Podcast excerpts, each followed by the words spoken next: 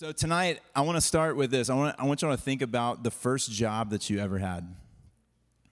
Okay, you got it in there? And then I want to ask you this. Uh, just show of hands, was your first boss a good boss or a bad boss? If it was a, a good boss, raise your hand. Okay, if it was a bad boss, raise your hand. Me too. My first job, uh, I worked at a golf course when I was in middle school as a cart boy. You too? Okay. And uh, I think it was because we weren't old enough to really work. We couldn't get paid. So we got paid in free golf and free range balls. And we would wash the carts and do stuff like that. But my first boss was the, the golf pro who was an angry alcoholic. And um, he was the worst. And I also kind of worked for the pro shop manager who was just very absent and very checked out. And he would have been the worst if it wasn't for the golf pro who was already the worst. Um, and so when I worked there for these guys, uh, there was just, there was no trust. There was no love. I remember like the first time uh, that, that I saw the golf pro when I was working, I was holding a broom because they had told me to go sweep. And he walks out and... With with a lot more colorful language, he says, "What are you doing?" And then he rips the broom out of my hand. He's like, "That's not sweeping. This is sweeping." And then he starts sweeping, and then he throws it back at me. And I'm like, "Thank you, sir. Good to see you, sir." Uh, but, you know, when he was around, we obeyed. I mean, if I saw him walking up, I did everything that I was supposed to do because I didn't want to get yelled at. I I was wanted him to pass as quickly as he could. And because we, we didn't like him or respect him when he wasn't around, we would do anything we wanted to do. Um, we had water gun fights with the power washer sprayers when he was gone. We would we built a, a ramp out of the gravel, and we would ramp the golf carts down to the back half of the driving range when he was gone. And we just did whatever we wanted to because there was just zero relationship there. There was zero respect, zero trust, zero love, and um, and that's what happens. And so um, that's where we're we're going tonight. Um, Paul, in this letter to the Philippians, he he is talking about um, joy, and he's talking about what it is to have joy in Christ and where joy comes from. And uh, contrary to what we believe and what we are told by so many voices, we think that joy comes from acquiring more. more, consuming more, having more, doing more, more, more, more. And Paul is saying, actually, no, no, Jesus was telling the truth when he said that you'll find joy in losing. You'll find joy in losing things. And so tonight what we're talking about is um, finding joy in losing your complaining. And now this sermon could very easily be titled Finding Joy in Losing Your Own Wisdom, because that's what's really underneath complaining is this pride that I actually know better. Um, I, when I'm obeying from the heart, um, I can't be complaining because when I'm obeying from the heart, there's a level of trust there. There's a level of love there. And so the passage right before this, Paul has just got done telling the Philippians and reminding the Philippians who, what God is like in the person of Jesus. God become flesh. Look at what he has done. Look at how he is loved. Look at how he has taken his glory and laid it aside to give everything so that you and I could have life.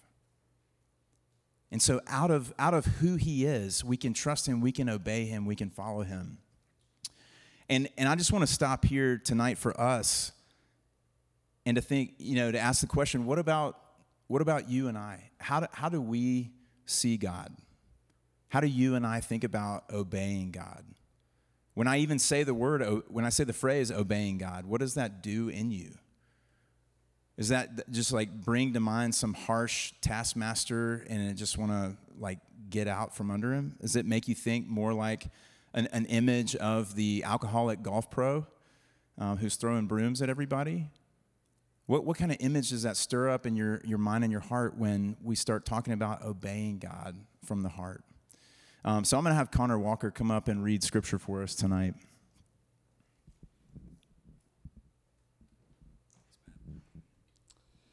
All right, tonight's scripture readings from Philippians two, twelve through eighteen, if you want to follow along.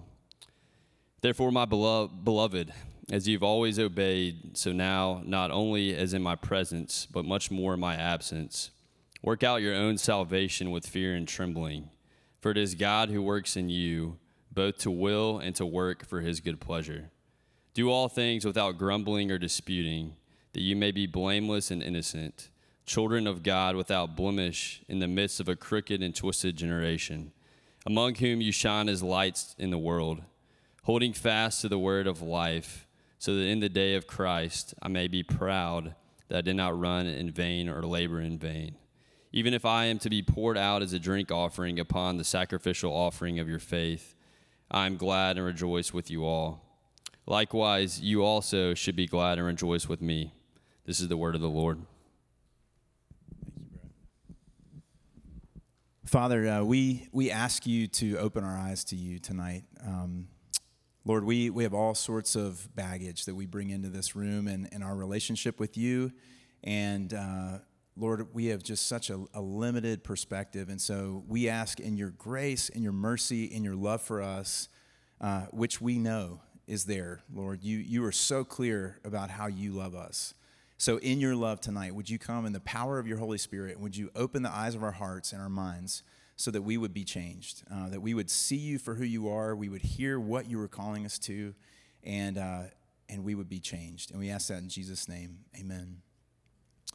So uh, Paul starts his passage by saying, um, you know, I want you to obey um, much more in my absence. Just like you've obeyed when I was there with you, I want you to obey even more so in my absence. And what he's saying there is, hey, at the end of the day, this is about you and God. This is not about me. At the end of the day, there, the Jesus is going to return, and, and the Lord will have a relationship with every single person individually. And so Paul's saying, hey, like, whatever happens to me, remember, Paul's in prison. He's awaiting possible execution. He's like, I may not be here very long, but, like, you need you need to know where you are with the Lord. And so this is really between you and him. And so tonight, in, in that vein, um, we're just going to ask the Lord uh, to, to speak to us in this passage. And so the first question is, what are you calling us to here? What are you calling us to? What are you what are you calling us to? What are you not calling us to? And so um, first, what is he calling us to? He's calling us to obedience. Um, and he, he, Paul's making a connection there. Just as you've always obeyed, so now work out your salvation. So now obey even more. That's just another way of saying obey. And so the Lord is calling us to obedience to him from the heart. And this word obedience, this word obedience um, is to pay attention to someone and respond accordingly. And there's this, there's this um, way in which that word is used to answer the door. If someone is knocking or someone is calling at the door, it is to get up and go answer the door. And so that's this idea, and, and Jesus says in Revelation three twenty, behold, I stand at the door and knock. If anyone hears my voice and opens the door, I will come into him and eat with him and he with me. It's this idea of this relationship. Really, at the base of obedience is this heart of love for God. It's this relationship between a God who deeply loves us and a people who have been and are being changed by that love and love him in return and trust him. And so At, at the root of this obedience is this relationship of love. And so Paul here says, um, as you have always obeyed, so now work out your own salvation with fear and trembling. For it is God who works in you both to will and to work for his good pleasure. I want to spend some time on this verse because it, it is such a gift of a of a truth for us, but it is, it is packaged in such a precarious way that we can really get uh, get down the road in the wrong direction pretty quick. And so I want to spend some time here. Because when you hear that phrase, work out your own salvation with fear and trembling, um, that can lead us to some, some places that the Lord is really not intending we go. Um, so what does that mean? What it doesn't mean, first, is really important. It doesn't mean to just shut up and get in line and do whatever God says out of fear. It doesn't mean to work to achieve your own salvation or to work to keep your own salvation. It doesn't mean any of those things. What does it mean? This this phrase to work out is to, to bring about or to effect. And he's saying the call is to work out your salvation. It's your salvation. You're, you're already saved in Christ. So we're not talking about a, a personal salvation scheme. We're not talking about having to work hard and do your best and not make a mistake in order to save yourself. This is already your salvation in Jesus. Remember the Jesus we just talked about in the passage before this, who loves you, who gave himself, who emptied himself, who became nothing, who loves you with love beyond anything you could imagine before you've heard this news. To work out this salvation with fear and trembling. The way that he's using this phrase, fear and trembling, it certainly includes an awe of God's power. God is almighty, and when you are confronted with the, the awesome nature of who God is, there is a healthy fear because he is so big and so powerful and so holy. But this is also a deep awareness not only of his power, but a deep awareness of his love for you, his personal love toward you, as his individual son or daughter. You know, we're we're talking about this Philippian church here. This is the letter to the Philippians. And we mentioned the first week about some of the people who made up this first church. And Acts sixteen talks about these people. And one of those, one of those people was the Philippian jailer, who was this retired Roman soldier who was running the night shift at this jail. And, and if y'all remember, um, Paul and Silas are in the prison, and they're singing worship to God at midnight. And as that's happening, the Lord sends something that seems like an earthquake where all the prisoners' chains fall off, and they're all free, and all the prison doors break open. And in this miraculous event, this, this jailer thinks that he is ruined, and so he is about to kill himself because he's going to be killed because all the prisoners are going to get out of here. And Paul says, wait, don't harm yourself. We're all still here. And it's at that moment that it says the, the jailer came to Paul in fear and trembling and said, how, how am I to be saved? It wasn't just the power of God in the earthquake that freed all the prisoners. It was the power of God and the love of God for this jailer to send a man who was a prisoner, who didn't just run away to save himself, but stayed and said, God loves you enough. Don't harm yourself. Nobody's leaving. God is here for you. He is here to bring his salvation, his love to you, Philippian jailer. And it's in that fear and trembling that he is in disbelief of God's power coupled with God's love for him as an individual. And that's the kind of fear and trembling that we're talking about in this passage. And Paul says, because it is God who works in you. It's not you working. It is God who works in you both to change your desires, to give you a different want to, and to give you the power of God living in you to affect those new desires, to see those new desires come to be, the power to carry them out. Ephesians one, five, and six says this. Well, and, it, and it's to work for his good pleasure. It's to work for what brings God joy. And Ephesians one, five, and six tells us a little bit about what brings God joy. It says, he predestined us for adoption to himself as sons through Jesus Christ, according to the purpose of his will, to the praise of his glorious grace with which he has blessed us in the beloved. He predestined us for adoption to himself as sons through Jesus, according to the purpose, it's the same word, or the good pleasure, or what brings him pleasure of his will. That is his whole design, is this salvation project, this redemption project to bring his sons and daughters back to himself, and that is what brings him great joy. Elsewhere in uh, Second Timothy, it says that it's the will of God that nobody should perish apart from him. Like, this is what brings God good pleasure. And so when we put all this together, Paul is saying, to work out your own salvation in awe of God's power and his love for you, and, and take heart because it's not even in your power that you work. It's in his power. He's the one changing your heart. He's the one giving you new affections and new power to carry out those new affections. And so to work it out is to bring out what he's already put in there. Um, one of our sons loves these things called dino digs, and it's like these dinosaur fossils in this rock, and it comes with like a little chisel. And that's really what we're talking about here, is God has put this thing in the center, and he's given you the tools. He's given you everything you need. He's given you this community and his Holy Spirit and his word. And he said, here, just play with this. Just take this now and, and work out what he's already put in there. Go find this prize that is going to bring you joy. And that's what it is to work out our salvation. It's the salvation that he's already put in there is to work it out, to, to bring it out, to let it show through the way that we obey him. And we're able to obey him from the heart because now we know who he is. Before we were terrified of him because we were apart from him in our sin. And now he's saying, no, no, no, I'm not who you think I am. I'm not the enemy. Um, I'm the lover of your soul who has come to rescue you. And so you don't have to be afraid of me anymore. I've done everything to bring you back to myself. And so now with that knowledge of this God who loves us, who's in us, who's united himself to us and is working in us, he's like, hey, just come and pick up the shovel and start digging with me and unearth this beautiful treasure that is this new creation that I've put in you.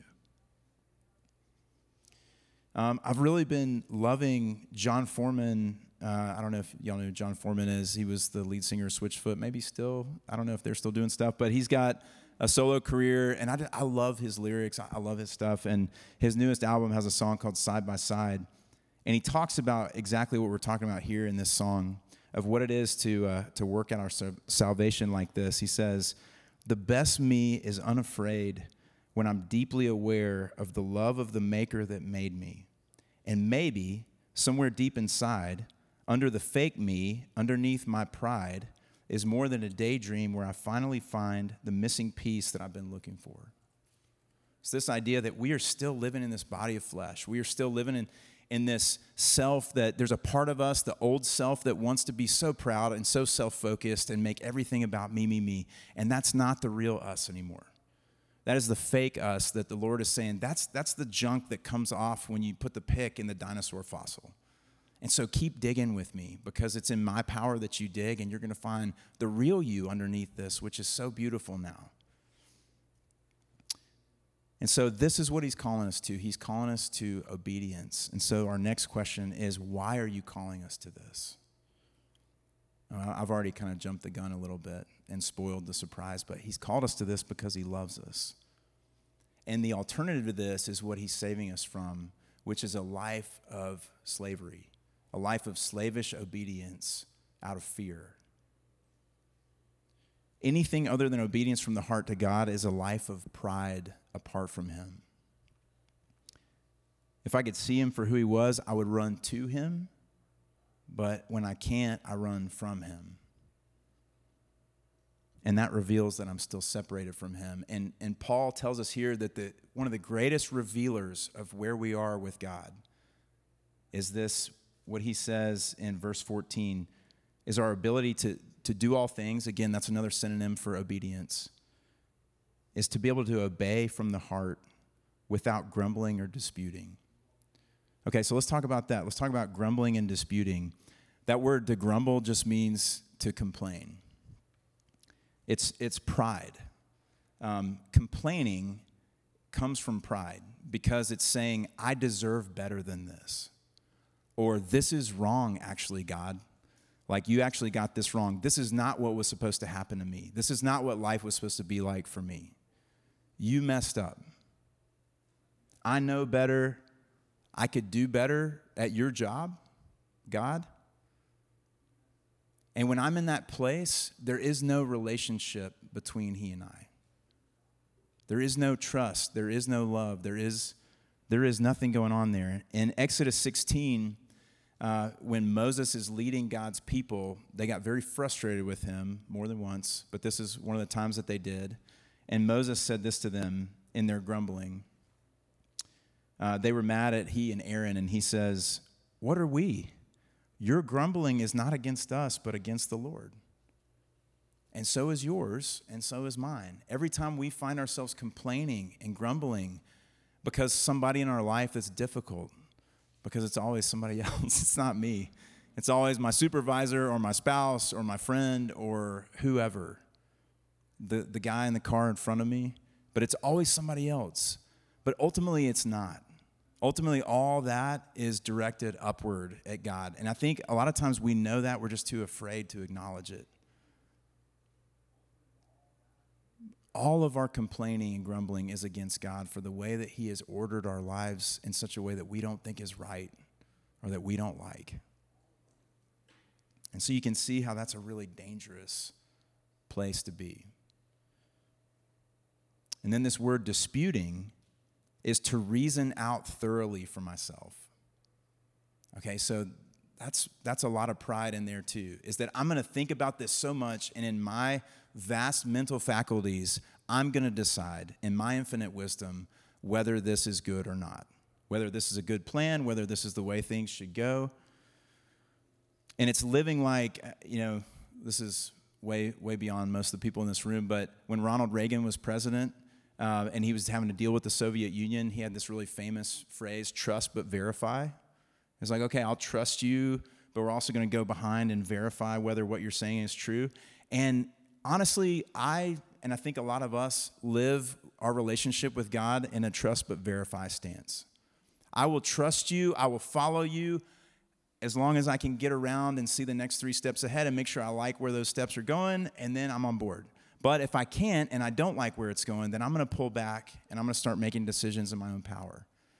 And in the moment, that feels good because it feels like you're avoiding pain. It feels like you are in control. But it is such a lie. And, and we can see this from the very beginning of time, the very beginning of human history, Genesis three, where everything goes south. Let me just read. This is, this is a, a, the first example of disputing in Scripture. Genesis three, two through six. And the woman said to the serpent, "We may eat of the fruit of the trees in the garden, but God said, you shall not eat of the fruit of the tree that is in the middle of the garden, neither should you touch it, or you'll die." But the serpent said to the woman, "You will not surely die, for God knows that when you eat of it, your eyes will be opened, and you will be like God, knowing good and evil. Don't listen to him, listen to me." And that's the problem with our, our whole program of trusting our own faculties, is that we fail to take into to account that there is an enemy out there who is infinitely wiser and smarter and craftier than we are, who is working on us constantly. And when we have our own ideas that are different from God's, they're really not our ideas at all, they're his ideas. And it says, so when the woman saw, when she started reasoning for herself, that the tree was good for food, and that it was a delight to the eyes, and that the tree was to be desired to make one wise, she took of its fruit and ate. And she also gave some to her husband who was with her, and he ate. And Paul talks about this in Romans one twenty-one. It says, from, from then on, we became futile in our thinking, and our foolish hearts were darkened. God is trying to save us from this life that ultimately is not a life, that ultimately leads to death, because he loves us, because this life, this life of pride and complaining, leads us to a life of anxiety and worry. We are picking up stuff that is way too heavy for us to handle. It is way above our pay grade to try to design and plan out our whole life and how we're going to think about and react to everything. That's the freedom that Jesus talks about when he says, "Take my yoke upon you, because my yoke is easy."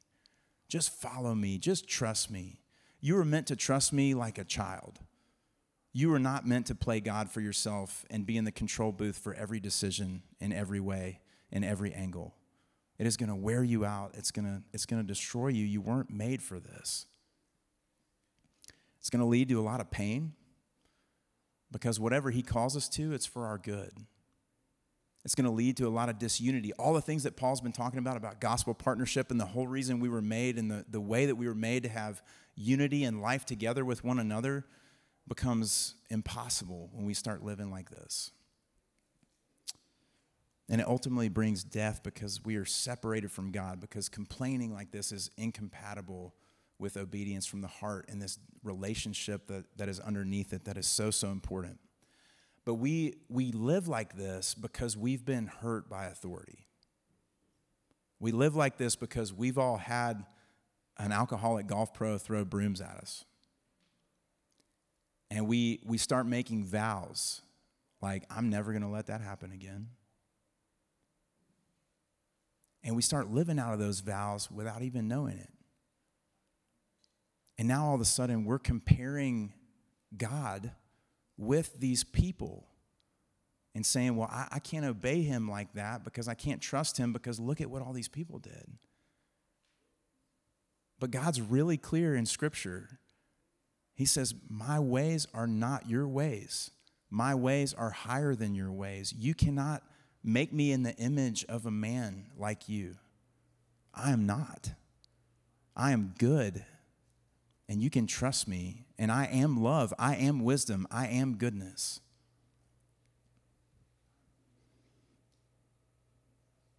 And so as we we want to run from him in this pain, but he is calling us to run to him, and in Jesus, he's given us the power to run to him and to trust in him. And, you know, Paul says here in this passage in verse seventeen, um, even if I'm to be poured out as a drink offering upon the sacrificial offering of your faith, I'm glad and I rejoice because it's worth it. If my life is to be poured out so that it can further you having a trust and a love relationship with God that can lead to obedience from the heart, that's worth it. And you know where he got that from? From Jesus, his Savior, his Lord, because Jesus did the very same thing. That's what Jesus modeled for Paul and for us. Is he was poured out so that he could be poured into us. His life was emptied out so that he could be joined to us and literally live inside of us, because that is how deeply we are loved by him. So he is calling us, God is calling us to a life of obedience from the heart because he loves us. And so the next question is, okay, how do we lean in? How do we run to him and not away from him? How do I lean into this life? Well, you're going to see that the, the same three culprits are, are showing up again. It's the Word and the Spirit of God, the Word of God, and the people of God. That's how we lean in. Here he says, you hold fast to the word of life. This gospel, this truth that is God's word to us, you hold fast to that. You do not let it go. You trust this more than anything because it is God himself speaking to you in his word. And we lean in, going back to Revelation three twenty, Jesus knocking at the door. Um, there, there's a there's a first time in which when we come to faith, we open that door.